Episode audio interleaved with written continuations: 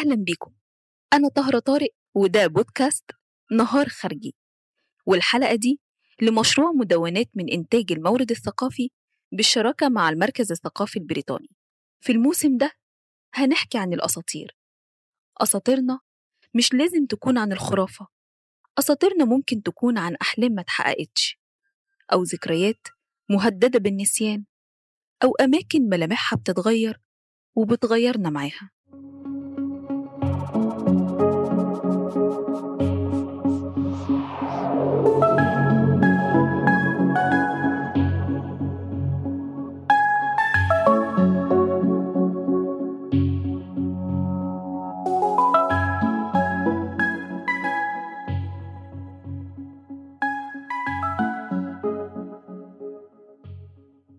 أسطورتنا النهاردة من قلب القاهرة التاريخية، مليانة حكايات وآثار وذكريات ومشاهد سينما هنحكيها وإحنا بنلف فيها خطوة خطوة في رحلة صوتية من وحي وروح المكان.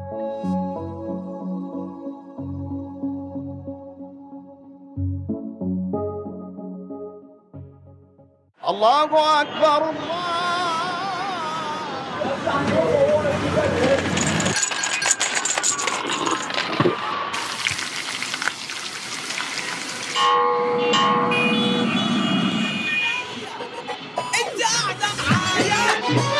هنا القاهرة هنا القاهرة هنا القاهرة هنا القاهرة لكن الحقيقة إن القاهرة اللي هنحكي عنها معاكم مختلفة شوية، آه قديمة وزحمة وطيبة، لكن قليلين اللي يعرفوها ويسمعوا عنها.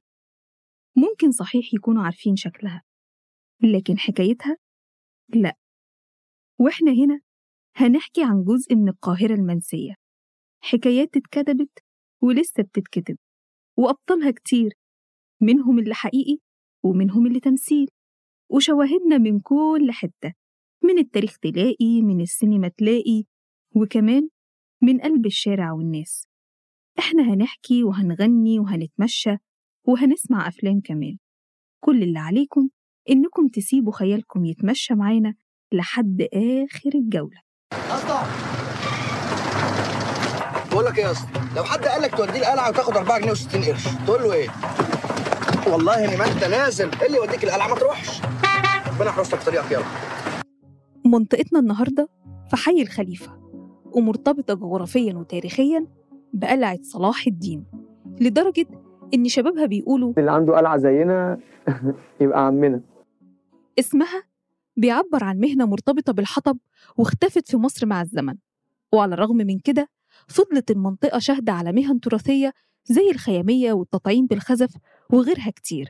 منطقة صغيرة صحيح في مساحتها وعدد سكانها، لكن كبيرة بحكايتها وأثرها وتاريخها وذاكرة السينما اللي حفظت كل ملامحها نتيجة موقعها المتميز. وكل ده كوم، وأسامي شوارعها وحكايتها اللي من زمن الزمن كوم تاني خالص. درب الوزدان والسهريك والدحضيرة والوسعاية والخوخة والحرفيش وكل حارة ليها حكاية. درب اللبانة والزكية والمحجر والمنشكية وشارع المصلح الكبير والقرافة باب الوزير والكومي والمورستان سيف اليزل درب النخلة والعمومي باب الوداع شارع بيودي على الآخرة، يعني آخرها طرحيل وأولها طرحيل وما بينهم القبة. منطقتنا لو بصينا عليها بكاميرا السينما هنلاقي الفنان الجميل طلعت زكريا وهو متقمص دور أمين مدرب كرة القدم في منطقة شعبية في فيلم أبو علي، واقف بجسمه المليان وصفارة الحكم وسيجارته وشنبه وفانيلته اللي جوه بنطلونه وبيقولك أنت فاكر نفسك بتلعب في مركز شباب ليفربول؟ ده أنت في الحطابة. هلا الحطابة فصل في كتاب حكايات كبير بيبتدي من ميدان القلعة، واللي يعتبر نقطة الانطلاق في جولتنا، وبشكل أدق من قدام باب العزب اللي شهد على أكبر مذبحة في تاريخ مصر، وهي مذبحة القلعة، واللي فيها جمع محمد علي المماليك كلهم وعزمهم على مائدة كبيرة، وقبل ما يخرجوا من باب العزب قفل عليهم وأمر الجنود بقتلهم. الكلام ده كان في مارس ألف وثمانمائة وأحد عشر، بس دي مش حكايتنا الأساسية. المهم إننا لو وقفنا في الحديقة اللي قدام باب العزب أو السور اللي قدامه هنشوف بانوراما تاريخية ومعمارية فريدة جداً ومشهورة قوي في السينما المصرية، لأنها بتعبر عن جزء كبير من شخصية مصر وتاريخها في كادر واحد. دلوقتي هنخلي ظهرنا لباب العزب وهنخلي حركة عينينا زي كاميرا السينما، وهنبدأ المشهد من اليمين. هنلاقي قدامنا مسجد المحمودية واللي اتبنى في نص القرن الستاشر أيام الدولة العثمانية، والمصريين مسميين اللي بناه محمود باشا المقتول، وده لأنه كان والي ظالم، فيقال إن المصريين آخر ما زهقوا منه قتلوه. ولو كملتوا بعنيكم هيقابلكم مسجد الرفاعي اللي ملحق بيه مدافن لمجموعة من العيلة المالكة، واللي أمرت ببنائه خشيار هانم أو الوالدة باشا، وافتكروا الاسم ده عشان هيقابلنا تاني في الحلقة. وعلى شماله هتلاقوا مسجد السلطان حسن، درة العمارة الإسلامية وأحد أشهر وأجمل المساجد في مصر، واللي المؤرخين كتبوا فيه قصايد، واللي أمر بإنشائه السلطان الناصر حسن ابن الناصر محمد ابن قلاون أيام حكم المماليك البحرية. وعلى شمال المسجد بشارعين هتلمحوا واحد من أشهر أقسام بوليس القاهرة، اسم الخليفة. ولو كملنا بعنينا ناحية الشمال هتقابلنا جنينة مكتوب عليها حديقة صلاح الدين، وعلى الشمال خالص هتشوفوا قبة لونها أبيض شكلها حديث مقارنة بباقي القبب اللي في الميدان، وده لأنها اتبنت في أربعينات القرن الماضي عشان تبقى ضريح للزعيم مصطفى كامل، واتدفن فيها بعديه الزعيم محمد فريد والمؤرخ عبد الرحمن الرفعي والصحفي المفكر فتحي رضوان. ولو كملتوا الدايرة بعنيكم هتلاقوا سور القلعة ممتد جنبنا، وورانا على الشمال فوق مسجد محمد علي بالقبة الفضي مزين مشهد من فيلم أربع بنات وضابط، وقدامك أربع بنات منهم الفنانة نعيمة عاكف ولبلبة وهي صغيرة، لابسين بدل سودا وبرانيت وماسكين آلات موسيقية وماشيين يتنططوا ويرقصوا في اتجاه الميدان وبيغنوا ويقولوا يا أهل الحي يا أهل الحي شوفوا الدنيا بقينا ازاي وكنا ازاي في لحظة وثانية، يا أهل الحي يا أهل الحي شوفوا الدنيا بقينا ازاي وكنا ازاي في لحظة وثانية. خلوا الأغنية شغالة معانا وتعالوا نبتدي رحلتنا في أول فصل من الكتاب. هنخلي باب العزب على يميننا وهنتحرك. عزب يا أبلة أهلا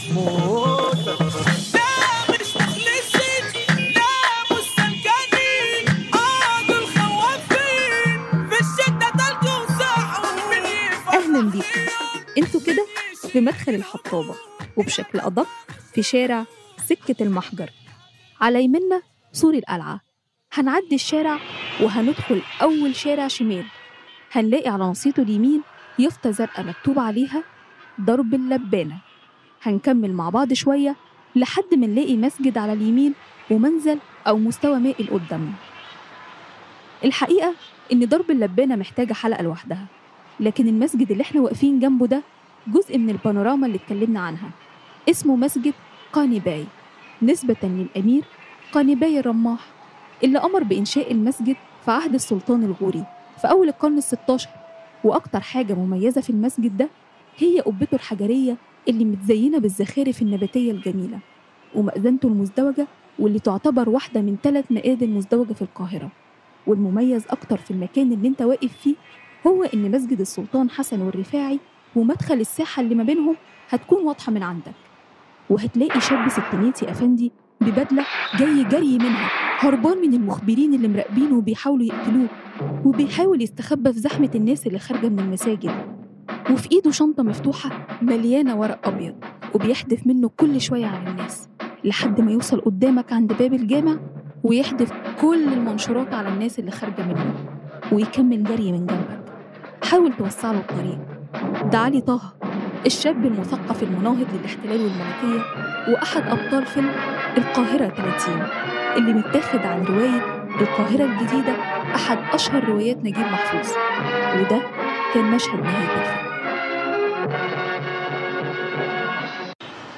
هنرجع تاني مع بعض لشارع المحجر ونتمشى على نفس الصف، هنلاقي بعد حوالي ثلاثين متر من درب اللبانة على الشمال حارة على نصيتها قهوة اسمها الخيامية، وعندك ثلاثة ليمون خلاط وأربع شيش،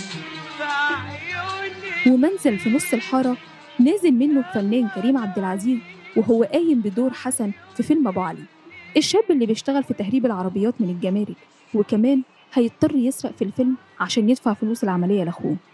بس في المشهد ده بيلاقي أخوه قاعد على الأرض قدامك على الرصيف وبيشتكي إنه اتضرب من سوكة، البت البلطجية اللي بتضرب كل عيال الحتة، واللي حاول ياخد حق أخوه منها في واحد من أشهر الإفيهات والمشاهد الكوميدية في الأفلام المصرية. أنت سوكة يا حبيبتي؟ عايز يا تبقى أنت سوكة. طب أنا عايزك تثبتي يا جماعة، حد يجيب ماشي عشان نعرف نمسك البت دي. أنت ضربت أخويا يوسف ليه؟ أه كيف كده؟ كيفك إحنا بنحشش؟ في نهاية المشهد حسن بيشيل أخوه وبيدخل من باب بيت رقم واحد اللي قدامك على نصة الشارع اليمين. هتلاقي جنبه يافطة زرقاء مكتوب عليها الوالدة باشا. أيوه، اللي أمرت ببناء مسجد الرفاعي اللي شفناه في بانوراما الميدان. تعالوا نعدي شارع المحجر ناحية اليمين ونكمل كلامنا.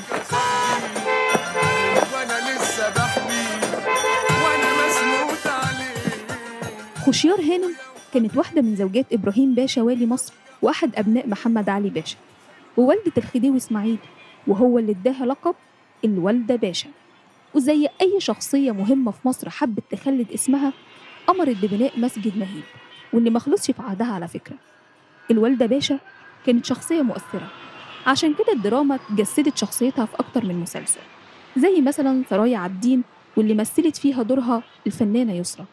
أما بقى الفنانة ليلى فوزي فجسدت دور الوالدة باشا في واحد من أشهر وأهم المسلسلات المصرية، وهو مسلسل بوابة الحلواني. اللي بنا بنا مصر كان في الأصل حلواني، وعشان كده مصر يا ولاد، مصر يا ولاد حلوة الحلوة. اللي بنا بنا مصر كان في الأصل حلواني، وعشان كده مصر يا ولاد، مصر يا ولاد. أول ما نعدي الناحية التانية بعد حارة الوالدة باشا بحوالي عشرين متر هنلاقي قبة حسن الرومي، وقدامها على طول قبة مش مكتوب عليها حاجة، بس هي بتاعة السلطان معرفش. حكايتهم هنعرفها مع الباحثة في التراث والمرشدة السياحية ميسى مصطفى.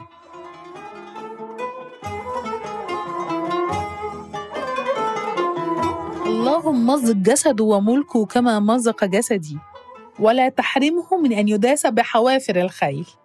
دي كانت دعوة الشيخ حسن الرومي على السلطان المملوكي الغوري اللي ضربه بالسياط وداسه بحوافر الخيل، مجرد إن هو كان ورع وتقي والمصريين حبوه والتفوا حواليه في الدروس الدينية اللي كان بيعملها في الأزهر. وفعلا ربنا استجاب لدعوة الشيخ حسن الرومي واتمزق جسد السلطان الغوري في معركة مرج طابق عن طريق العثمانيين. هنا الناس تأكدوا أنه هو ولي من أولياء الله الصالحين، وتقرباً له قام خيل بك الحاكم في أيام العثمانيين ببناء زاوية عشان يدفن فيها بعد وفاته، واكتمل بناءها فعلاً في عهد سليمان باشا الخادم.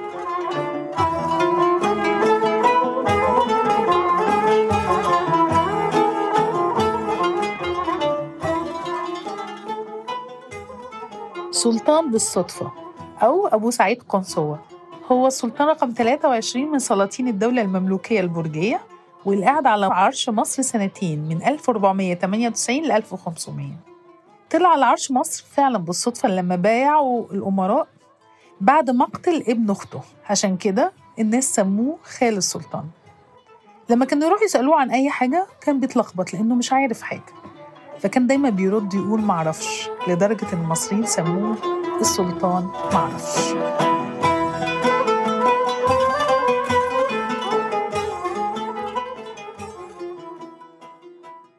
حكايات أفلام وأمراء وسلاطين وأولياء صالحين، ولسه الحكايات ما خلصتش.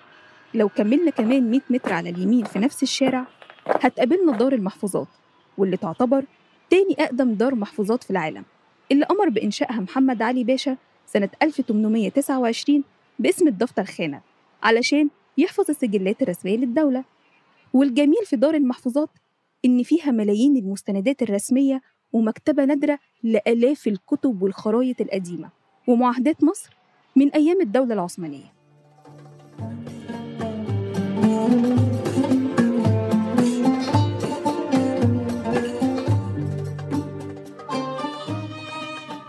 تخيلوا كل الحكايات دي وإحنا لسه يدوب في مدخل الحطابة. بير الحكايات اللي ما بيخلصش، بنت القلعة اللي كل خطوة فيها شهدة على قصة وتاريخ. حاولوا تتأملوا المكان أكتر معايا وتركزوا مع مبانيه اللي عبارة عن طبقات من التاريخ وتفاصيله اللي واصلة الحاضر بالماضي ومستمرة في صناعة أسطورتها الخاصة.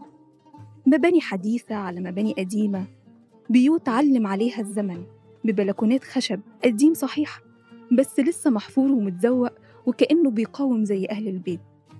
ظاهرة هتقابلوها كتير في الحطابة وهتخليكم تستغربوا شوية وتسألوا إزاي مكان بالجمال والقيمة دي مهمل كده، وليه أهالي معظم البيوت دي سايبينها وما فكروش حتى يجددوها. بس مع إجابة السؤال ده بتبتدي حكاية تانية للحطابة، حكاية الحطابة الحقيقية اللي لسه بتتكتب واللي هنعرف جزء منها مع المهندس أحمد زعزع استشاري مشروع التطوير بالمشاركة لمنطقة الحطابة، واللي مقترحاه وشغال عليه مبادرة الأثر لنا تحت إدارة جمعية الفكر العمراني مجاورة. هي منطقة تاريخية من الدرجة الأولى، مش مش بس بتقييمنا احنا، تقييم اليونسكو كمان قيم منطقة الحطابة كجزء من القاهرة التاريخية. للأسف المنطقة اتسجلت منطقة غير آمنة من صندوق تطوير العشوائيات. اتسجلت منطقة غير آمنة عشان بيقال إن أكتر من خمسين بالمية من المباني اللي فيها حالته سيئة، وده بصراحة إلى حد ما ده يعني نقطة ممكن يبقى فيها خلاف كتير، لأن مفيش مفيش خبراء إنشائيين نزلوا وقيموا المباني عشان يقولوا إن المباني دي فعلا حالتها سيئة.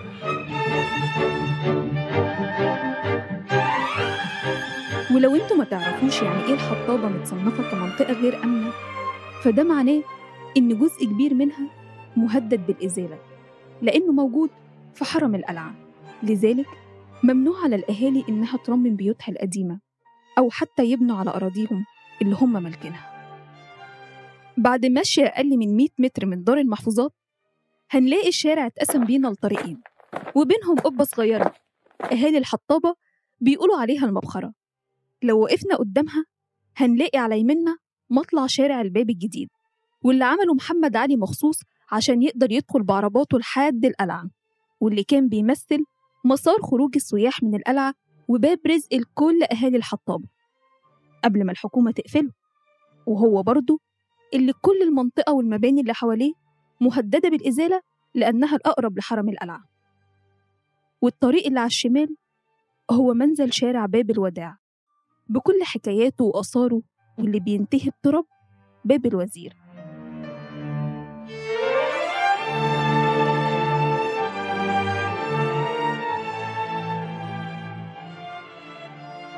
هنا بتنتهي جولتنا وإحنا كلنا بما فينا أهالي الحطابة واقفين معاكم عند نفس النقطة ومفترق الطرق، ومش عارفين الحطابة هيكون مصيرها في أي طريق. يا ترى هتمشي في سكة الإزالة وتبقى اختارت طريق باب الوداع وتكتب نهاية الفصل ده من كتاب الحكايات؟ ولا هتمشي في سكة التطوير وتختار طريق الباب الجديد وتكمل حكايتها اللي ابتدت من مئات السنين؟ كل الاحتمالات مطروحة وكل شيء ممكن، بس الأكيد إن أياً كان الطريق اللي هتختاره الحطابة فحكايتها معانا عمرها ما هتخلص ولسه ليها باقي.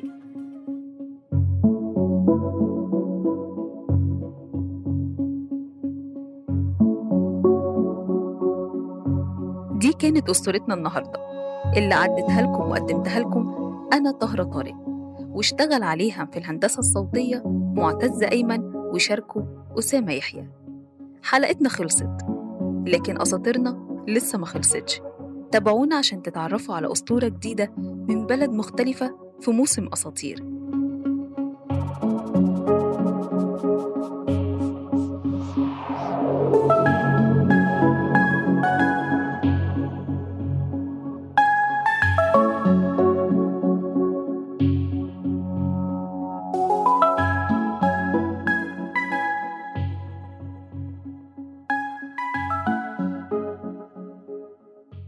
هذه الحلقة من مشروع مدوناتي من إنتاج المورد الثقافي والمجلس الثقافي البريطاني.